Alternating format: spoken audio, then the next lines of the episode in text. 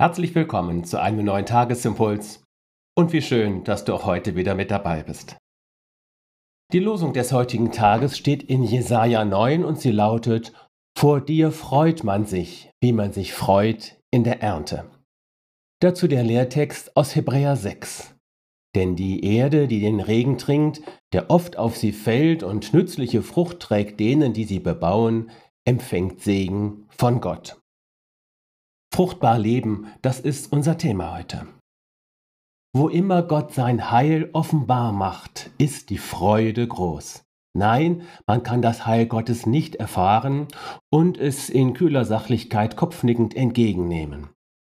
Siehe, ich verkündige euch große Freude, hatte der Engel den Hirten von Bethlehem gesagt. Jesaja schaut dieses Heil Gottes wie ein hell strahlendes, aufgehendes Licht und betet im Vers vor unserer Losung heute, du wächst lauten Jubel, du machst groß die Freude. Als Bild nimmt Jesaja den Erntejubel und einen Vers später den Jubel über reiche Beute nach einer gelungenen Jagd oder wenn das Kriegsglück günstig stand.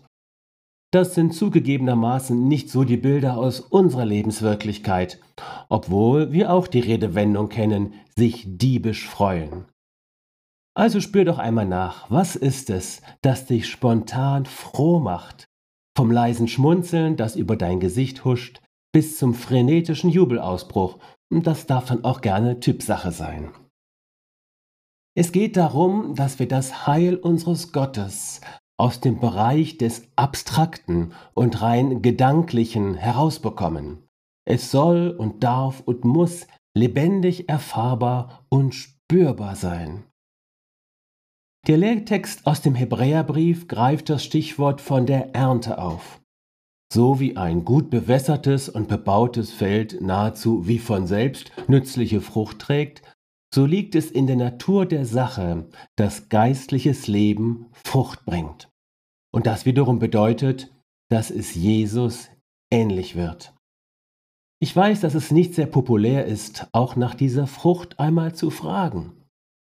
Zu unserem geistlichen Weg gehört aber auch das, was man früher Selbstprüfung nannte, also eine ehrliche und unverstellte Bestandsaufnahme der eigenen geistlichen Substanz, mit dem Ziel, Segen von Gott zu empfangen, wie es im Lehrtext heißt.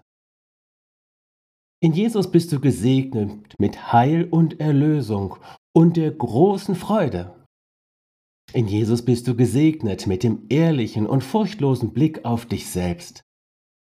Jesus hat dich erwählt und bestimmt, dass du hingehst und Frucht bringst.